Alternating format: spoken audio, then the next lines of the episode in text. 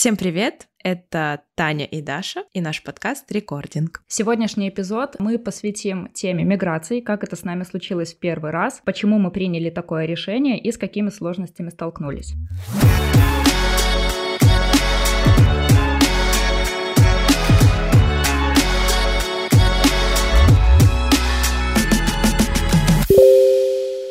Итак, у меня сразу вопрос к тебе. Когда с тобой случился переезд в первый раз? Знаешь, когда был твой первый раз?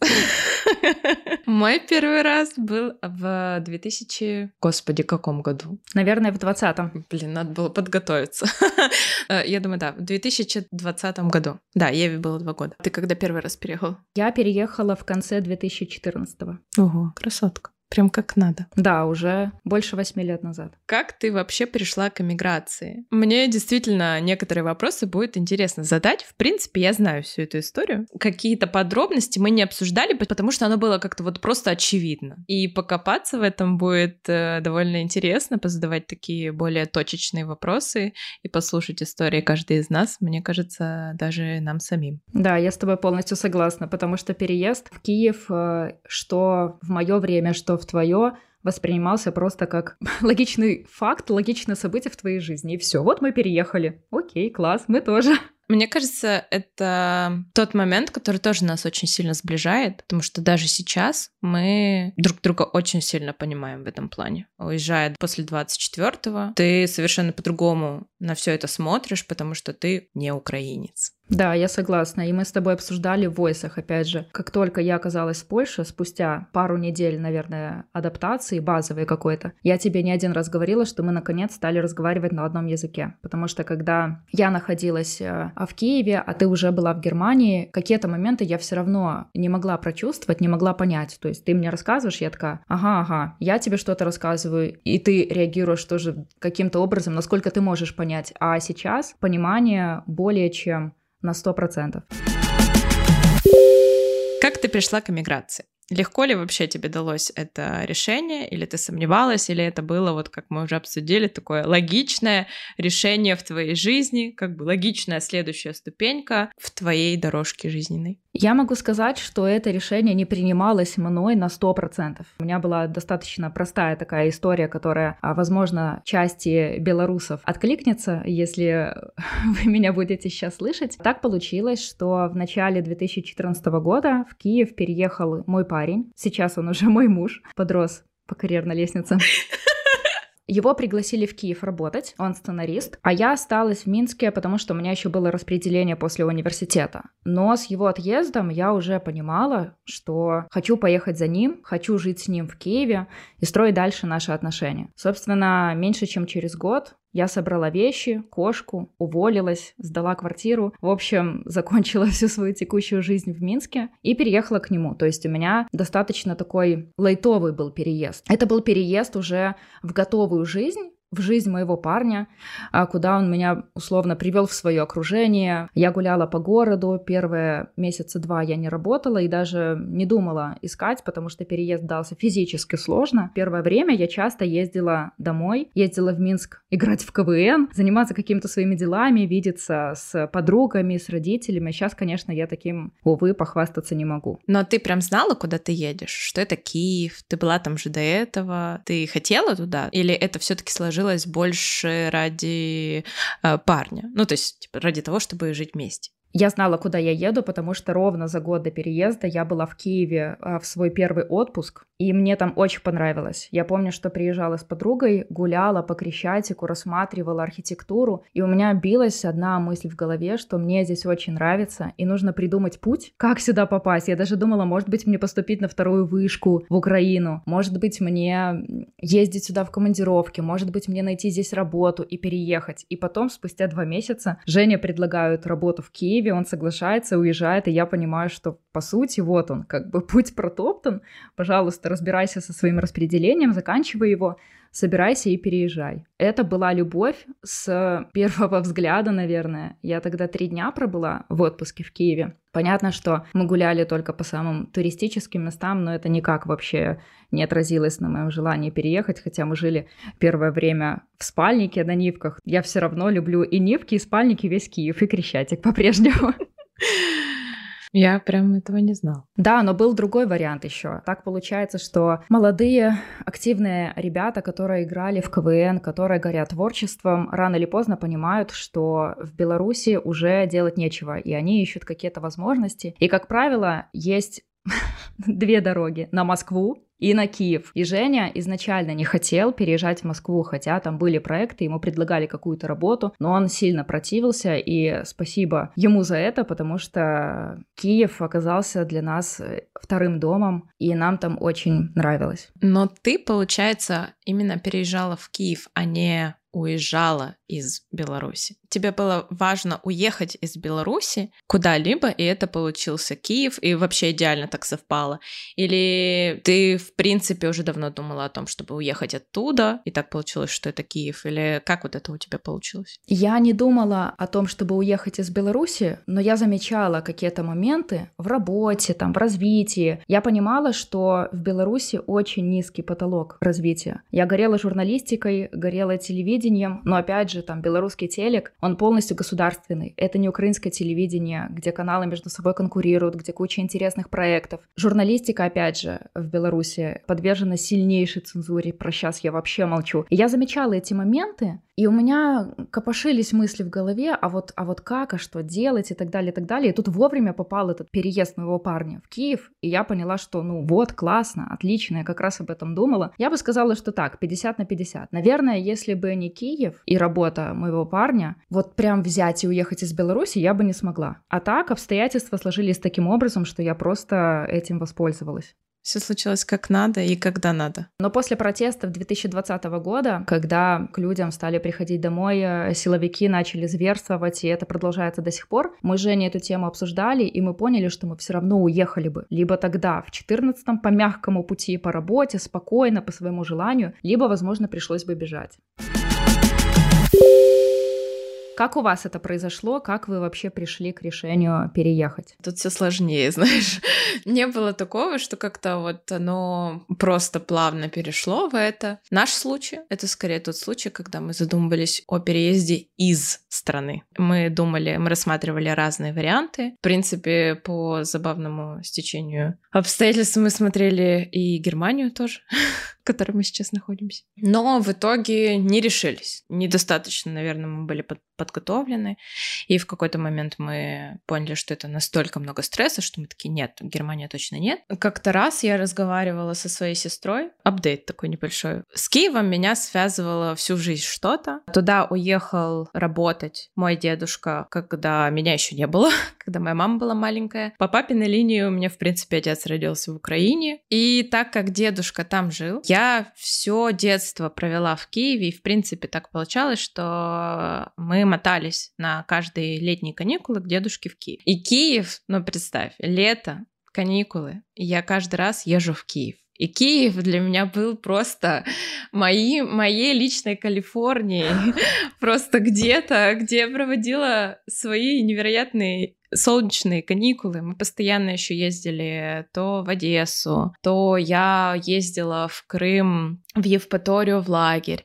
И то есть для меня Украина это, это как дом, только вот прям дом мечты, знаешь. Я постоянно возвращалась в Иркутск, в Сибирь в сентябре, в школу, и мне было так плохо, я каждый раз плакала. Я каждый раз приезжала и думаю, ну почему мы живем здесь? Ну почему дедуля живет там, а мы вот здесь? Ну, то есть для меня это всегда было загадкой. Когда-то я собиралась туда ехать учиться, как-то не получалось. И я просто мечтала о Киеве. То есть я даже, я даже не мечтала о переезде туда, я просто вот о нем мечтала. И все. Для меня, то есть это было что-то такое, где-то далекое. И я общалась с сестрой, которая живет с моей двоюродной сестрой, которая живет в Киеве. Рассказывала ей там, что мы бы хотели уехать. И она такая, а приезжайте к нам, переезжай в Киев. И я такой думаю, ты что, с ума сошла, что ли? В смысле в Киев? Но для меня это было говорю, что-то невероятное. И я такая думаю, ну стой, ну мне надо поговорить с Никитой, как бы обсудить это все. Но у меня сразу же такое, ну я же взрослая, мне не надо ни у кого отпрашиваться, ничего, никуда поступать. Ну, то есть просто взять и переехать. Я очень долго оттягивала разговор с Никитой, я прям думала, что он скажет, что я там никогда не был, куда мы поедем, ну вообще, что там, ничего нет. Я ему говорю, слушай, а может быть в Киев? И он такой, а почему нет? Давай подумаем, давай рассмотрим варианты. Мы начали общаться с моей сестрой. В принципе, моя сестра это единственная, кто знал о том, что мы переезжаем. Мы вообще тогда что-то как-то очень много все скрывали. Когда я забеременела, мы об этом вообще почти никому не говорили. И как-то оно, знаешь, вошло во вкус, потому что мы очень переживали за беременность, и мы такие, за переезд мы тоже переживаем. Давай никому не говорить, тогда все получится. И мы вообще почти ни с кем не общались на эту тему. Очень мало кто знал о том, что мы переезжаем. И в основном это была сестра, которая помогала со всеми документами. Мы очень тщательно готовились. Завели мы разговор с сестрой летом 2019 года. И переехали мы... Ну, мы планировали летом 2020 года, да, но получилось только в октябре. Потому что там был, был коронавирус, были локдауны, Украина вообще, в принципе, была закрыта на въезд-выезд. Помнишь такой ковид? Единственное, что я помню про ковид, это то, что вот он задерживал наш выезд из России. Я очень переживала. Я тогда, кстати, проходила тест по БЭКа, и у меня была депрессия. И мне все такие говорят, сходи к психологу, пойди к психологу. Я понимала, что мне нет смысла идти к психологу, потому что вся моя проблема — это то, что я хочу уехать. И у нас, ну, у нас задерживается, не получается. Мы целый год готовили документы, разные финансовые доверенности для въезда, приглашение, приглашение дедушки, приглашение от сестры, короче, целая, целая куча всего. Еще тогда всякие страховки ковидные нужны было делать. Не стоит объяснять, почему это все так сложно, потому что мы из России с маленьким ребенком. У нас нет в России никакого имущества, ничего. И мы приезжаем просто с двумя чемоданами. Ну хорошо, что мы были бедные, у нас не было много денег, много вещей. И мы такие просто с двумя чемоданами. Гори оно там огнем, все, короче, все, что оставили. И мы через Турцию, мы больше суток добирались до Киева, летели с Иркутска до Питера, с Питера до Стамбула. В Стамбуле мы еще ночевали, и со Стамбула мы при, прилетели в Киев. Но мы боялись, что нас даже могут не пустить. Никита закончил технический университет, получил высшее техническое образование, и всем, кто имеет такое образование, есть возможность пойти по контракту, а не по срочке отслужить, отдать свой долг в кавычках родине, у которой ты ничего не занимал, ты можешь пойти по контракту, и вместо одного года срочки, за которую ты ничего не получаешь, ты можешь отработать два года и получать какую-то зарплату. И так как он э, жил в военном городке, он туда же постарался и попасть.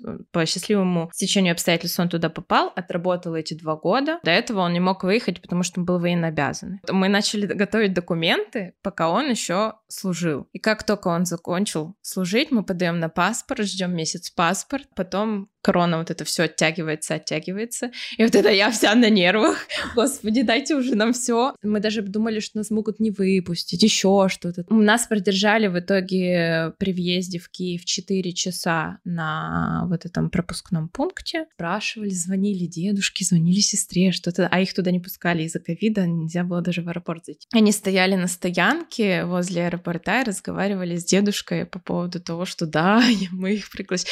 И мы, естественно, там сказали, сказали, что мы едем к дедушке. Про дедушка не видел свою правнучку. Вот, едем показать в семью. Я была там 10 лет назад и все такое. И на все вопросы там мы подготовились отвечать, но было страшно. Ты переезжаешь, у тебя как бы там уже ничего нет, ни работы, ничего. То есть я вообще не представляла свою жизнь там. Мы почти сожгли все мосты. Квартира сдали, все, что там осталось, э, да и хрен с ним. И мы когда уезжали, мы там не, не все продали, потому что мы понимали, что нас могут не пустить, и мы вернемся обратно. Это было очень страшно. Но, слава богу, все получилось. Нас пустили, я, я была просто на седьмом небе отчасти. Это было что-то невероятное. И ты просто вот ступаешь на украинскую землю и понимаешь, что у тебя получилось. Блин, у тебя получилось. Ну, у тебя действительно сложнее история, чем у меня. Гораздо сложнее. И подготовка, и переезд с ребенком, и такой путь. Я просто села в ночной поезд, кошку в сумке под сиденье, и она спала всю ночь там. У меня единственный э, страх был, что у кошки будут какие-то проблемы с паспортом, потому что меня не хотели белорусские проводницы впускать в поезд, что, мол, там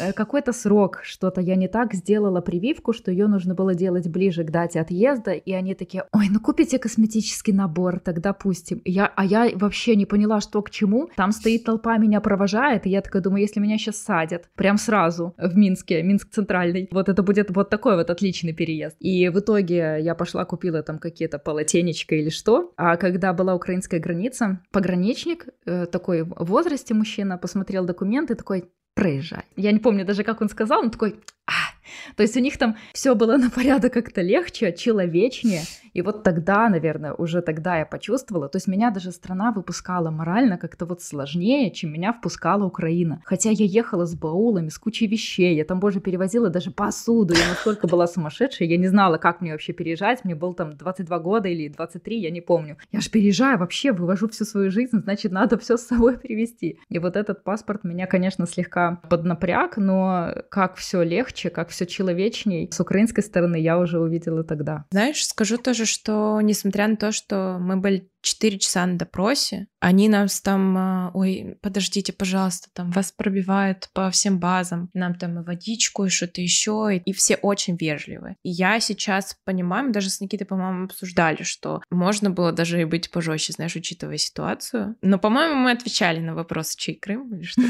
такое. Но это было очевидно. Мы были, мы были настолько чисты, мы понимали, что вот эти все, хоть на лжедетекторе там нас проверяйте, у нас э, совесть чиста. Даже не знаю еще, что спросить тебя, потому что мы как только начали запись этого эпизода, меня стало слегка потряхивать. Меня тоже. Очень э, такая тема для нас животрепещущая, мы сильно скучаем по Киеву. И говорить об этом, рассказывать про свой переезд, про город, в котором мы обе мечтали жить, и в который ты сейчас не можешь вернуться, очень больно. Но это лучшее было, одно из моих лучших решений в принципе в жизни. Я могла остаться в Минске, у меня была очень комфортная работа, абсолютно не напряженная, я занималась творчеством, я играла в театре, играла в КВН, у меня там все друзья, у меня родители 200 километров, 2 часа езды от Минска, я их видела регулярно. Но я так хотела, и я так рада, что я решилась, потому что оно того стоило. Эти 8 счастливых лет жизни надолго отложатся в моей памяти. Я надеюсь, что они еще и продолжатся. Я тебе завидую. Так долго там жила. Но я, я приехала в Киев не такой, не в такой, в какой приехала ты, на самом деле. Я жила в таком стареньком спальнике, на котором ничего не было, ни кофеин, ничего. Я видела, как Киев отстраивался, как Киев менялся, особенно как менялся центр. Одна из важных претензий э, Киеву это то, что очень грязно. В Беларуси очень чисто. У нас даже тротуары в Минске моют с моющим средством. И потом со временем потихонечку сначала там появились мусорницы везде, потом поубирали где-то эти мафы, которые везде все продавали. Киев очень сильно преобразился за, за это время. Ой, слушай, они в Сибири не были. Я вот, кстати, как помню, я, во-первых, сейчас заметила, что после уезда и, из Сибири, можно я не буду называть название своей страны, которой я родилась, я буду Сибирь ее называть. После переезда оттуда я поняла, что моя обувь держится дольше, потому что настолько в Сибири ужасный резко-континентальный климат. Э, ночью холодно, заморозки, все замерзает. Днем сразу же тепло, все это тает, говно, каша, тротуаров нет, очень быстро портилась обувь. В Киеве такого нету. Ну и сейчас, тем более в Европе, тут вообще везде тротуарчики и все такое. У меня дедушка работал по ночам, отвечал за какой-то офис, и мы туда приезжали ночью, и там было место для сна. Потом мы с утра рано уходили с его работы, там типа в 7 утра, он сменялся, и мы шли домой, и всегда, вот я помню это ощущение, уже утро, раннее солнце, Киев летний, летний Киев, это вообще уже ничего прекраснее нет вообще в мире. И ты выходишь, и такой ты понимаешь, что сейчас у дедушки будет выходной, и мы сейчас поедем куда-нибудь, либо купаться, либо еще что-то делать. Мы идем, и город еще только-только просыпается. Это были 7 утра. И повсюду моют тротуары. Из шлангов моют, поливают тротуары. То есть э, я не знаю точно именно какая была цель, именно помыть, или, возможно, настолько было жарко. Но мне кажется, что они мыли. очевидно. И я вот это очень четко помню. Хотя я была довольно маленькая, то есть мне там было 7 лет, может быть. Не скажу, что Киев прям грязный какой-то. Всегда помню, как его все любили, холили, лелеяли, мыли. Твои профы еще будут поважнее, потому что ты все детство там провела, а я приехала уже 14 в 13-14 году. Но знаешь, почему я сказала, что я тебе завидую? Потому что это уже все равно такой осознанный возраст. И все, что у меня там было до переезда, я, конечно, все хорошо помню, но это была другая жизнь. Ты приезжал туда, ты был гостем Киева. Хотя, опять же, я там э, училась ходить, научилась разговаривать, и я там была на даче. И несмотря на то, что город важную роль сыграл в моей жизни, все равно, ну, как бы такое было что-то детская. То есть меня везде водили, меня везде возили. А тут ты приезжаешь уже осознанно, живешь свою жизнь, ту, которую ты выбрал, то, как ты хочешь. И это, конечно, очень круто, потому что вот эти два года а, после миграции в Украину, они настолько перекрыли вообще всю жизнь в Сибири своими эмоциями, своими впечатлениями, своим опытом, своими знакомствами, не знаю, работами. Настолько это яркое пятно в моей жизни, что все, что было до этого, тупо как будто там это была маленькая часть вот, да, моей жизни в Сибири, и вот такая огромнейшая часть жизни в Киеве. Хотя мы понимаем, что это было два года всего лишь после переезда. Я с тобой тоже согласна, что 8 лет в Киеве у меня были гораздо э, ярче, там, 6 лет, например, в Минске. Хотя, опять же, здесь сложно сравнивать, потому что там я была в статусе студентки, это одна жизнь, здесь я в статусе девушки, жены, мамы, это другая жизнь совсем. Но скажи, неужели ты совсем не скучала? Потому что, ну, все-таки, знаешь, есть же понятие родины, там, родной дом, как бы родные стены, вот оно все ближе, как бы роднее и прочее, прочее. Какие ты эмоции испытывала сразу после переезда, и были ли у тебя вот моменты скуки и тоски по Сибири? У меня тоже есть такой вопрос к тебе, Я тебе его задам после. Мне сложно сказать. Адаптация точно была. Это точно было сложно, потому что там все еще оставались друзья, с которыми до этого были очень частые отношения. Там остался брат. Тяжело было привыкать. Но скорее, знаешь, не с оглядкой назад. Именно тяжело было вот просто строить свою жизнь заново. Еще и с маленьким ребенком. Моя сестра просто невероятный вклад в это сделала. Она нас встречала уже с квартирой, в которой она до этого жила. Она переехала в новую, ту оставила нам. То есть нам не надо было не заморачиваться с квартирой. Мы, по-моему, первые полгода там жили. И она там оставила вплоть до авокадо в холодильнике. При этом э, встречала, ну, нас вся наша родня встречала, и моя тетя наготовила супа, положили что-то, какие-то сладости. Ну, то есть вот встречали уже даже с застеленной постелью, с чистым бельем, чтобы мы вот пришли, упали спать. Нас там ждали. Поэтому оно все было нежно, мягко, но все равно тяжело, потому что ты должен искать работу. Все равно, э, если для меня украинский был каким-то более-менее родным, да, я в детстве там даже на нем немного разговаривала, то для Никиты это был совершенно новый язык. Для ребенка, да, ребенку идти в садик, это тоже был совершенно новый язык. И хоть я переживала, хотя зазря вообще абсолютно, Ева сейчас разговаривает на украинском лучше, чем я. Точно был вот этот адаптационный период, когда тебя штормит, когда ты такой думаешь, а точно ли мы все правильно сделали. Но сказать, что я чувствовала тоску по родине, нет. Но мне повезло. Я считала Киев своей родиной тоже. То есть не было такого, что я приехала в совершенно незнакомый город с, с незнакомыми людьми. Нет, такого не было. Я понимала, что я еду домой. В мечту свою, да, в которой я уже когда-то была. Плюсом все эти политические обстановки. Я не могу сказать, что мы не думали о политике, когда мы уезжали. Это было большой частью причин, почему мы уехали. Понятное дело, когда вот там такое творится, не тянет. Нужно было время для того, чтобы привыкнуть. Но тоски я какой-то не чувствовала. С подругами мы созванивались. Э, с роднёй у меня не было особо какой-то связи. С братом мы созваниваемся. Если бы у меня там были какие-то невероятно теплые отношения э, с моими родителями или еще кем-то близким, от которых бы я уехала, я бы, наверное, там, сильно тосковала. А так нет, такого не было. А ты быстро адаптировалась? Как у тебя вообще с этим всем? Чувствовала ли ты тоску по родине? Чувствовала ли ты вообще эту родину там все еще? Я тосковала скорее не по родине, а тосковала по сестре, по друзьям, по своей устроенной жизни в Минске, потому что я переехала в начале ноября, когда в Киеве уже холодно. Я не люблю этот месяц, потому что уже как бы и не осень, но и не зима, вот такое паршивое состояние, темнеет рано. Когда Женя уходил на работу, я оставалась одна в квартире, и вот прям меня окружала эта звенящая тишина, которую я пыталась заполнить какими-то мелкими занятиями, какие-то тексты писала, какие-то подработки искала, что-то такое. И вот я проболталась в таком состоянии где-то два месяца. После Нового года поняла, что я вот больше не могу. Я еще в декабре съездила домой. У нас там был финал лиги КВН, в которой я играла. Я съездила ее выиграть. Передаю привет команде КВН Кошка.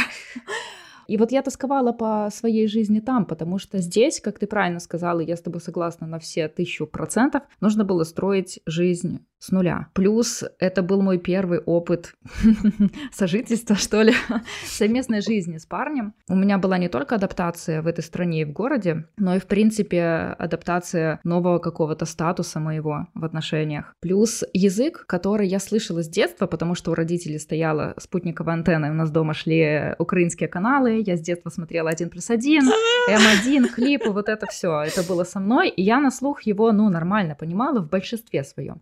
Хотя и были моменты, отдельные слова какие-то я, например, понимала из контекста вообще о чем, было первое время немного сложно, потому что этой речи стало кратно больше вокруг меня украинской. Первый раз, когда я сходила в кинотеатр, и уже фильмы шли все исключительно на украинском языке, было немножко сложно, но я как-то быстро вообще адаптировалась, привыкла. И, наверное, вот это состояние э, расслабленности в отношении языка поддерживалось еще и тем, что при приеме на работу нигде глобально от меня не требовалось знания украинского. Поэтому я легко устроилась на работу, на одну, на вторую, и вот немножко этот период адаптации сгладился. Но я тосковала, опять же, не прям по родине. Я тосковала по людям, тосковала по родителям, тосковала от того, что оставалась часто одна. Я могла видеться там с, эм, с девушками Жениных коллег, например. Мы и виделись, но опять же, это люди, которые уже жили задолго до меня в Киеве, у них своя жизнь, работа, заботы и, и вот это все. Это были такие выходы праздничные, что ли, я бы сказала. Потом с Новым годом как-то это все сгладилось, я уже почувствовала где-то, наверное, на месяц третий, да, уже к концу третьего месяца, когда у меня появилась первая работа, я уже втянулась что ли, в Киев. Я уже приняла, поняла, что это город, с которым у меня все серьезно. Когда уже точно начала работать, вот это было для меня прям показательно, что если я уже здесь работаю, то прям вообще все ок. А к лету вообще все было шикарно. Уволилась первой работы, пошла а, в другую компанию, в которой я целых пять лет проработала. Классная, большая медиакомпания. У меня оттуда очень много знакомых, э, друзей, с которыми мы общаемся до сих пор. Было много творческих проектов. Наверное, с этого момента вообще все было круто. И тогда тогда еще и Женя поменял работу на текущую, и у нас жизнь э, сильно поменялась в лучшую сторону. Она и до этого была классной, а стала еще лучше. И лето наступило, лето.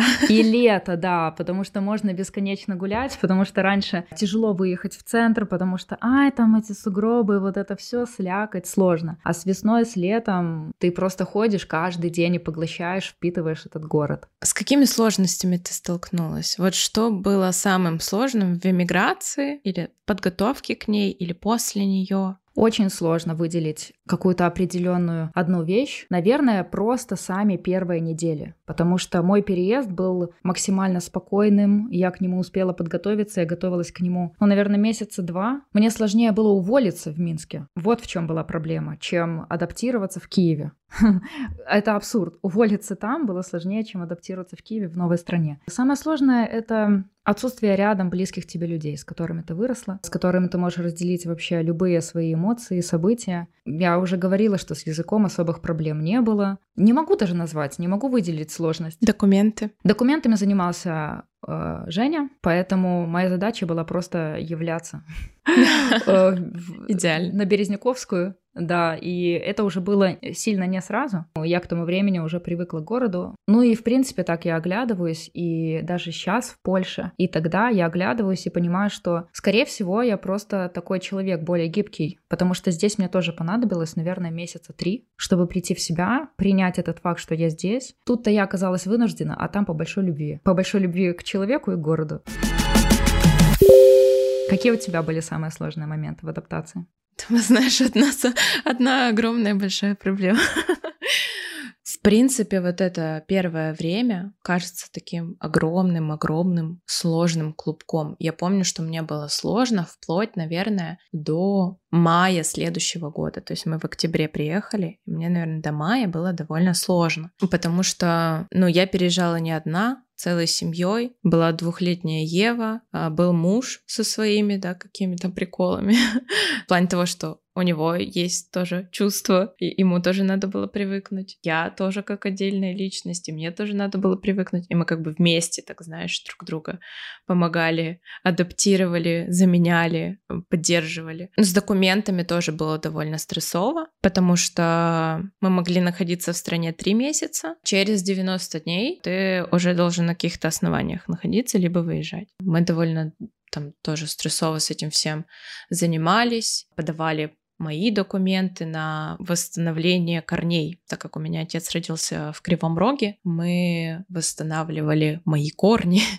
И даже написано в ДИ теперь, что я по, по территориальному происхождению. И, соответственно, подтягивали ко мне Еву и уже подтягивали к этому всему Никиту, как по восстановлению семьи. И в итоге оказалось все настолько четко, Никита получил свой вид на жительство за несколько недель до начала полномасштабного вторжения. Он хотел права сделать, обновить на украинские, и наступило 24 И я даже боюсь думать, что бы было, если бы мы не успели. Сейчас мы имеем постоянный вид на жительство в Украине, и это нас э, спасает, и это нам дает надежду на то, что все в нашей жизни будет хорошо, и будет на нашей жизни еще праздник, потому что все равно Э, чувствуешь себя по две стороны этой войны. Ты и в Украине как бы не совсем своя, хотя оговорюсь, что ни один украинец никогда мне ничего не сказал против. Все, наоборот, очень принимают, очень поддерживают во всем, от э, самоидентификации до изучения языка. Про Россию я вообще молчу. Там я уже вообще далеко не своя, даже не знаю, есть ли там на меня какое-то дело или еще что-то. Сто процентов предатель Родины, это что? Я знаю, что в Беларуси так точно, если у тебя есть э, ВНЖ другого государства. Я уже даже не говорю про поддержку Украины в этой проклятой войне, про донаты на ВСУ и, и постоянную э, поддержку финансовую. Просто за то, что у тебя есть ВНЖ иностранного государства, светит срок за это. Так что вам действительно очень сильно повезло с э, видом на жительство, потому что мы, когда ехали во Львов в эвакуацию, нас на каждом блокпосту белорусов выводили абсолютно вежливо, допрашивали, мы показывали документы, показывали ВНЖ, который мы, ну вот мы с ВНЖ жили там все эти 8 лет. Так вышло, что мы подали на продление, наверное, за неделю до начала войны. По срокам, наверное, в марте заканчивались, но все равно они уже по факту там были просрочены. Срок подходил, понятно, что никто там нашими документами не занимался. И мы ехали, и мы понимали, какой это огромный риск, что нас будут выводить, нас будут спрашивать. И ни разу никто никогда не предъявил ни по языку, ни по паспорту, хотя мы паспорт, в принципе, честно скажу, скажу, и не светили нигде. Если не требовалось его присутствие, участие паспорта, я не доставала и не показывала, потому что мне стыдно за все, что происходит, мне стыдно, что с территории моей страны запускаются ракеты, мне стыдно за некоторых своих бывших знакомых, которые все это поддерживали. Украинский ВНЖ, даже просроченный, очень много о тебе говорит. Да, я тебя очень понимаю, потому что мы тоже, мы ехали через всю Украину на машине, без плана вообще действия какого-то, то есть мы изначально не думали переезжать сюда, и нас тоже везде останавливали, это было одной из причин почему мы выехали в итоге, потому что нас на каждом блокпосте проверяли по два часа. Э, я так понимаю, что типа это срок эм, запроса информации, что-то такое. То есть везде практически четко было два часа. Мы тоже разговаривали и с СБУ, и с кем только не общались. В основном, конечно, Никита, потому что я с Евой была. Несмотря на то, что мы были чисты, у нас там и была, и Монобанк, мы понимали адекватно, почему нас проверяют. Я просто хочу сказать, что это законы военного времени, и я ни в коем случае их никогда не буду буду оспаривать, так было нужно. Могут любого гражданского остановить, попросить э, документы проверить, неважно абсолютно. Uh-huh. А, украинец, белорус, э, русский. Это вопросы безопасности, это военное время, к сожалению. В такое время мы живем. Я хотела у тебя спросить, отсмотрели что ли, отмотали назад свой опыт, много чего вспомнили. Может быть, у тебя будут какие-то советы людям, которые задумываются об иммиграции, где бы они сейчас ни находились. Вот просто они думают о том, чтобы, а может быть, переехать, что бы ты могла им посоветовать? Никогда не наступит то самое время, когда ты подумаешь, что это то самое время для переезда. Даже мы, готовясь целый год к переезду, копя деньги, готовя документы, собирая вещи, распродавая вещи, вот это вот все, мы не были до конца уверены, что мы поступаем правильно. все равно трусились коленки, когда мы покупали эти билеты, авиабилеты за бесконечное количество денег. Я переезжала на успокоительных. Страшно, конечно, страшно. Потом страшно, в моменте страшно. Особенно если сейчас, да, мы берем сегодняшнее время. Никогда не будет того самого момента. Если вы об этом задумываетесь, Значит, нужно.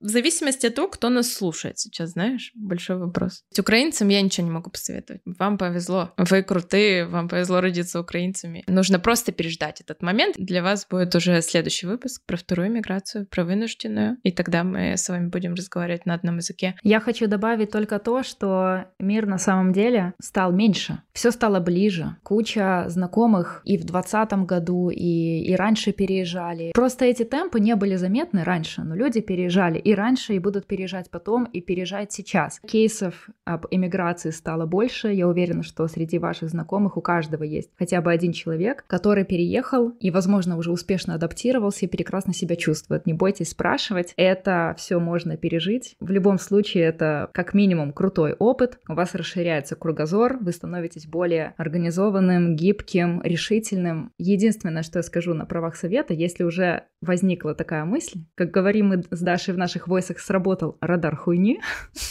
не игнорируйте это.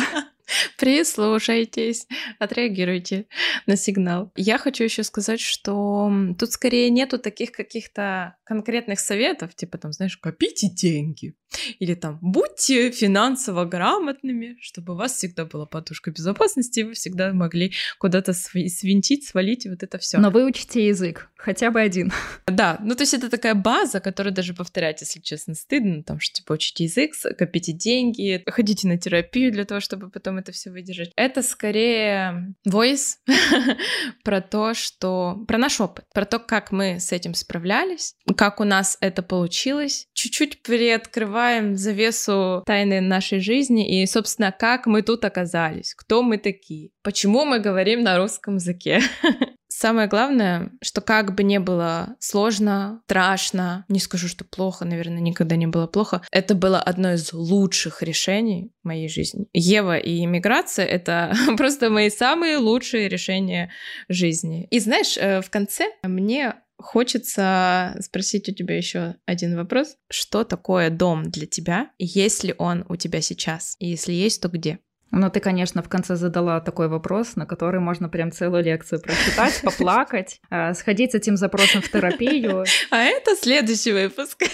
Я скажу коротко. Дом там, где тебе хорошо. Я для себя вот ощущаю по вот этой степени хорошечности два дома. Как это говорится? Отчий дом — это дом моих родителей, в котором мне всегда будет хорошо в любое время, в любом возрасте, и который я уже не видела скоро уже три года. И второй дом — это вот наша арендная квартира в Киеве, даже не своя, а просто арендная квартира, в которой я встретила кучу закатов, рассветов, в которой работала, в которой много всего достигала, и в которую, я надеюсь, еще смогу вернуться. Это место, в котором мне гарантированно было классно. Да, к сожалению, это место со своей болью. В этой квартире э, мы встретили утро 24 февраля. Но вот именно в этом месте и в этом районе, с этими людьми вокруг меня, я ощущаю себя дома. И поэтому, когда я говорю о возвращении домой, то я как раз подразумеваю именно это место. Хотя, опять же, я сильно скучаю по родителям и по своему родному дому. Когда я говорю о возвращении домой, я подразумеваю именно Киев. Из Киева как раз-таки я никогда не думала переезжать никуда. И вот мне кажется, это сильно показательно. Я полностью согласна. Переезжая в Киев, мы тоже думали, что главное нам вырваться, и потом посмотрим. После года жизни в Киеве мы поняли, что мы никуда не хотим переезжать, что это настолько наш город. Это, видать, заразно. Не знаю, каким путем передается, но я точно Никите передала о том, что, ну вот моя любовь к Киеву, это просто, я не знаю, как что-то сумасшедшее. И мы вот с Таней в этом очень похожи, потому что у нас рациональность вообще выходит из чата, когда мы говорим про Киев. Я бы душу продала просто для того, чтобы там сейчас э, было мирное небо, и мы все могли снова там оказаться. Но я сейчас начну плакать, поэтому закрываемся. Поэтому на этой ноте мы попрощаемся и скажем, ждите следующие эпизоды. Возможно, в следующем выпуске мы не будем плакать.